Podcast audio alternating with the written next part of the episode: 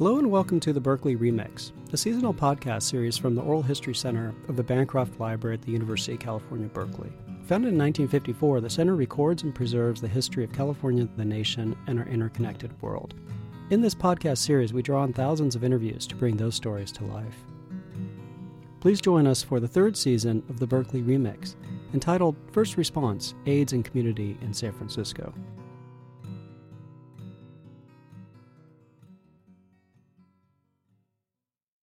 At the end of the 1970s, the gay community in San Francisco worked to protect its rights and freedoms, but it also organized to face the unique health and welfare challenges of the LGBT community, especially those of gay men. One key public health problem for gay men in particular was an unintended consequence of their self expression, liberation, and culture sexually transmitted infections. Frequent sexual encounters between men provided an avenue for diseases such as herpes, syphilis, and hepatitis. But as we heard in episode 1, this was in the larger context of free love and the sexual revolution in which many men and women were engaging in unprotected sex with multiple partners. What was different for gay men and women, however, was that many people believed that homosexuality itself was a threat to public health, a misconception that persists today it's in this context of homophobia that we need to understand the complicated relationship between public health practitioners, authorities, and the gay community, a theme we'll come back to in episode 4. But for many years, gay men developed a network of health practitioners who were sympathetic and often gay themselves.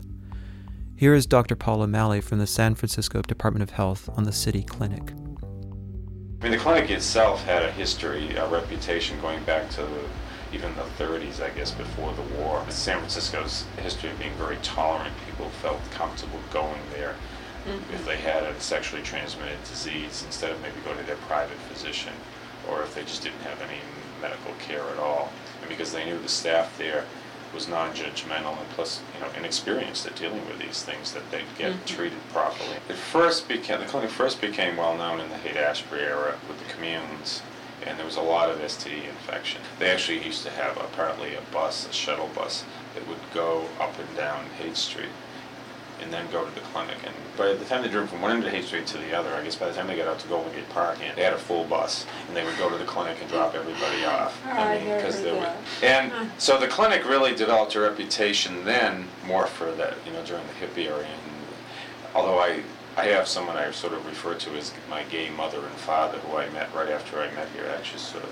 which actually is an important part of this whole story, actually, especially when the epidemic begins, because they they had moved here in the late '50s, and they said that when they went to the clinic for an STD check back in those days, that they really stood out like a sore thumb, is because first of all, just being a gay man, but also just because if you walked in there in a three, you know, in a shirt, shirt and tie, made you stand out. Period, because you know it was the hippie era and the way we yeah.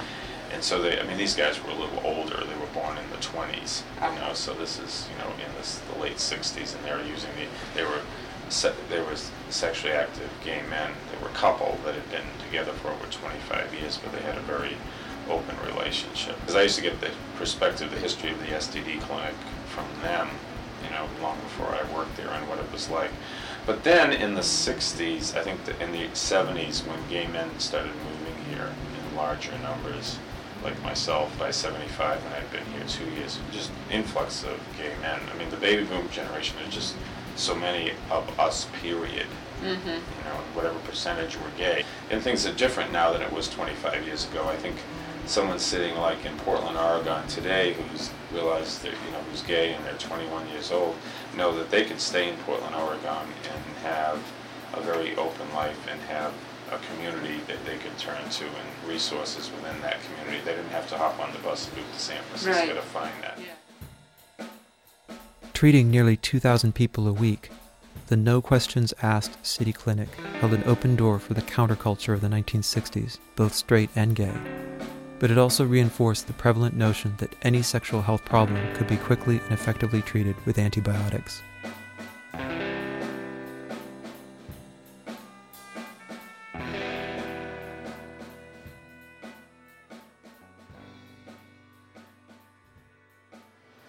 Following World War II, with the development of penicillin and all that, you know, that my generation again, I think, grew up with the idea that there was an answer to everything and treatment mm-hmm. for everything. Yeah.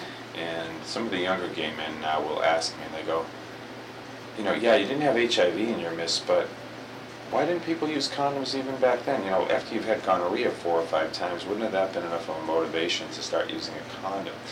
And I said, you know, you have to have been there. It was the fact that you could go in there and take a handful of pills and you were on your way. It was something, you know, most people just didn't think of the long term. I mean, it wasn't like people were going, well, what are the long term implications of taking pen- these massive doses of penicillin, you know, maybe once a year even, or a couple of times a year, year in, year out, year out. Yeah. I mean, nobody, everybody was just focused right then on, was, you know, I mean, it, it wasn't just the homosexual community, it was just, you know, the sexual revolution. It was like, no, no limits, ever, no one's gonna tell us anything. This is gonna have a good time, and we're not gonna let anything get in the way of it.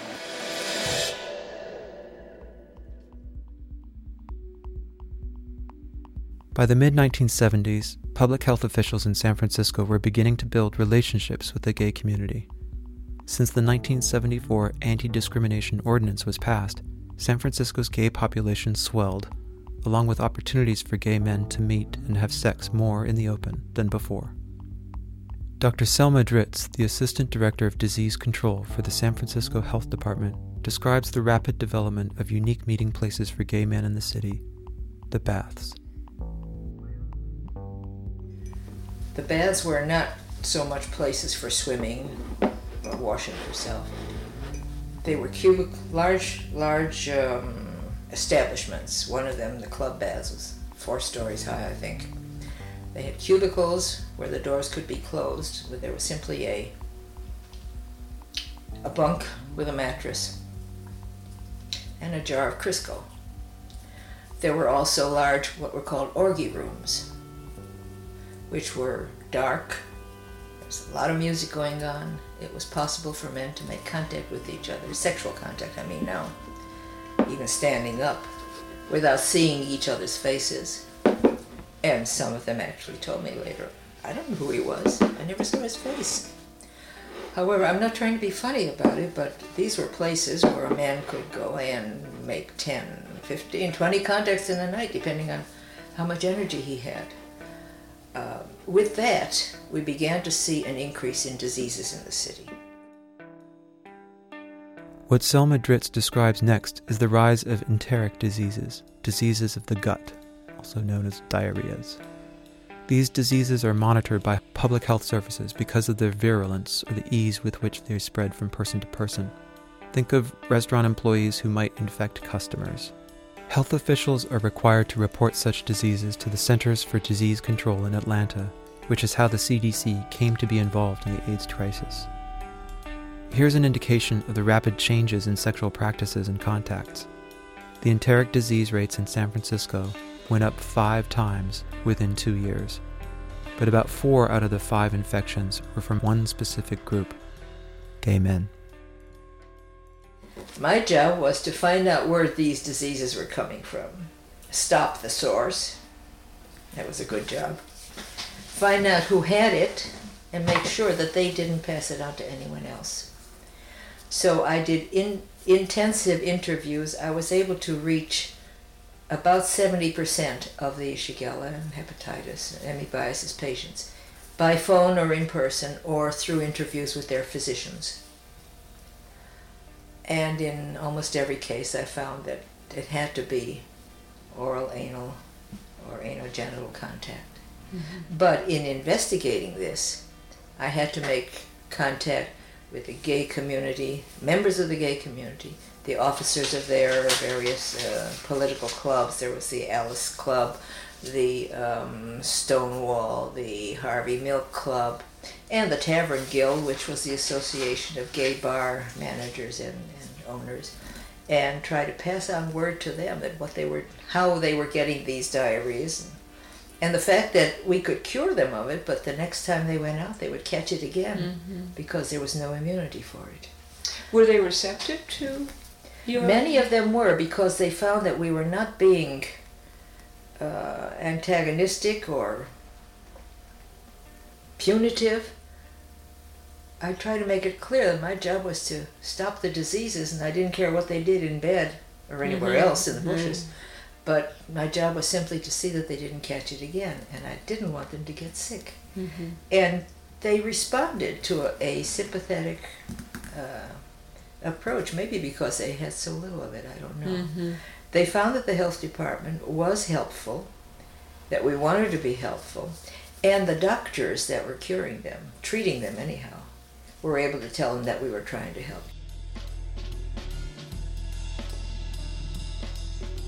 For its part, the gay community was also mobilizing its own public health networks and leadership. The Bay Area Physicians for Human Rights was formed in 1977, but at the threshold of the closet. Even the name of this group of doctors was chosen so as not to draw too much attention to their identity, which ended up causing some confusion. Here again is Richard Lee Andrews. in this progressive city, there were still a large number of doctors that were nervous about. They could hide under the banner of human rights, conceal it a little bit, although everyone knew what that meant. Yeah. We would get calls from saying help in Guatemala or you know human rights, and, and we would say, well, frankly, we're you know we're really handling here gay issues, gay health issues primarily. But I think that it was just, uh, I think it was our own reticence about being open about who we really were initially. But Bay Area Physicians for Human Rights would be drawn more into the public eye when it was asked to participate in the first annual Community Health Fair in San Francisco in 1978. You know, as we emerged, we would get calls from all over the country from people just desperate to talk to a gay or a gay sensitive physician about whatever was going on in New York or Ohio or, or and it could have been something that was psych related that their doc they had a therapist they were going to that told them that they needed to recover from homosexuality all the way to you know lesbians being very uncomfortable coming out about birth they didn't need birth control and being very fearful of their practitioners or or getting really bad advice so there was there was initially we were just swamped This increased visibility led to the establishment of a national organization, the American Association of Physicians for Human Rights, and a greater public role for gay health professionals in San Francisco and across the country. This role would become even more vital as both public health authorities and members of the gay community turned to BAPHR for education and outreach services and materials once multiple outbreaks of rare and strange diseases began to strike down gay men in San Francisco. So, before the epidemic, two things happened. Members of the gay community began to organize around health issues that were relevant to them. But the city public health services and hospitals also became aware of and tried to cater to the unique health needs of the gay community. And finally, there were members of the healthcare communities, doctors, nurses, researchers, and public health workers, who were also gay. People who were members of both communities were essential organizers and participants in community healthcare, but they also faced difficult challenges when the imperatives of public health ran counter to the perceived best interests of the gay community. Join us next time on First Response when we explore the crisis around the closure of the bathhouses.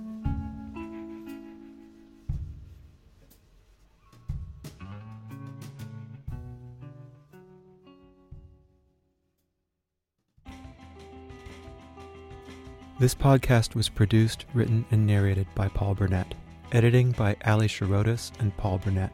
Production and promotion assistance by David Dunham and Shanna Farrell. Special thanks to the band Do Make Say Think, whose music can be found at Constellation Records. Go to cstrecords.com or to your local record store to hear more. Berkeley Remix theme music by Paul Burnett. Thanks also to Scott Calonico for his piece, When AIDS Was Funny, and to the archives of the Ronald Reagan Library, UC San Francisco, and San Francisco State University. All interview clips were taken from the Oral History Center collections, and the audio digitization was undertaken by David Dunham and the student employees Marissa Uribe, Carla Palacian, Amna Hawk, Holly O'Brien, and Cindy Jin. I'm Paul Burnett. Thank you for listening.